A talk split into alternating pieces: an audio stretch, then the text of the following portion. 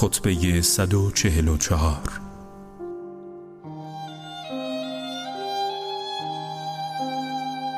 خداوند پیامبران را برانگیخت و وحی را به آنان اختصاص داد و پیامبران را حجت خود بر بندگان قرار داد تا استدلالی یا جای عذری برای کسی باقی نماند.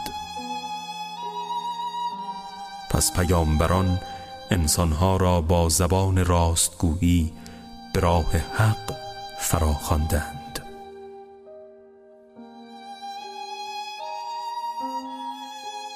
آگاه باشید که خداوند از درون بندگان پرده برمیگیرد. نه آن که بر اسرار پوشیدگانان آگاه نیست و بر آنچه در سینه ها نهفته دارند بیخبر است.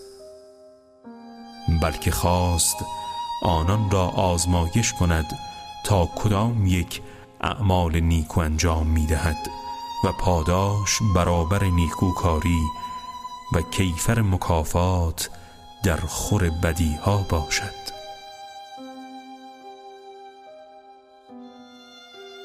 کجا هستند کسانی که پنداشتند دانایان علم قرآن آنان می باشند نما که این ادعا را بر اساس دروغ و ستمکاری بر ضد ما روا داشتند. خدا ما اهل بیت پیامبر را بالا آورد و آنان را پست و خار کرد. به ما عطا فرمود و آنها را محروم ساخت.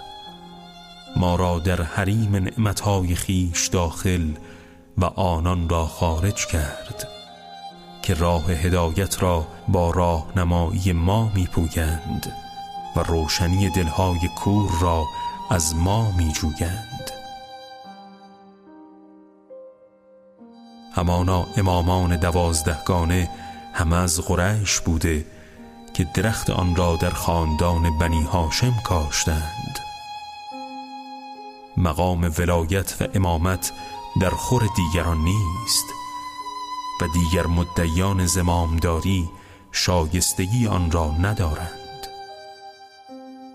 گمراهان دنیای زودگذر را برگزیدند و آخرت جاویدان را رها کردند.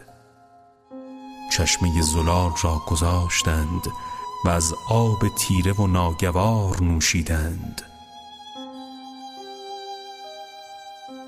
گویا فاسق آنها را می نگرم که با منکر و زشتی ها یار است و با آن اونس گرفته و هم نشین می گردد تا آنکه موی سرش در گناهان سفید گشته و خلق و خوی او رنگ گناه و منکر گیرد. در چنین حالی کف بر لب به مردم یورش آورد. چونان موج خروشانی که از غرق کردن هر چیزی بی پروا باشد یا شعله‌ای که تر خشک را بسوزاند و همه چیز را خاکستر گرداند. کجایند عقلهای روشنی خواه از چراغ هدایت و کجایند چشمهای دوخته شده بر نشانهای پرهیزکاری؟ کجایند دلهای به خدا پیشکش شده و در اطاعت خدا پیمان بسته.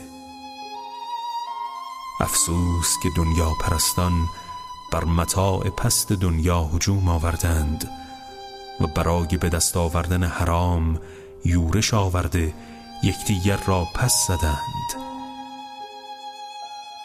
نشانه بهشت و جهنم برای آنان برافراشته اما از بهشت روی گردان و با کردار زشت خود به طرف آتش روی آوردند. پروردگارشان آنان را فرا خواند اما پشت کرده فرار کردند و شیطان آنان را دعوت کرد پذیرفته به سوی او شتابان حرکت کردند.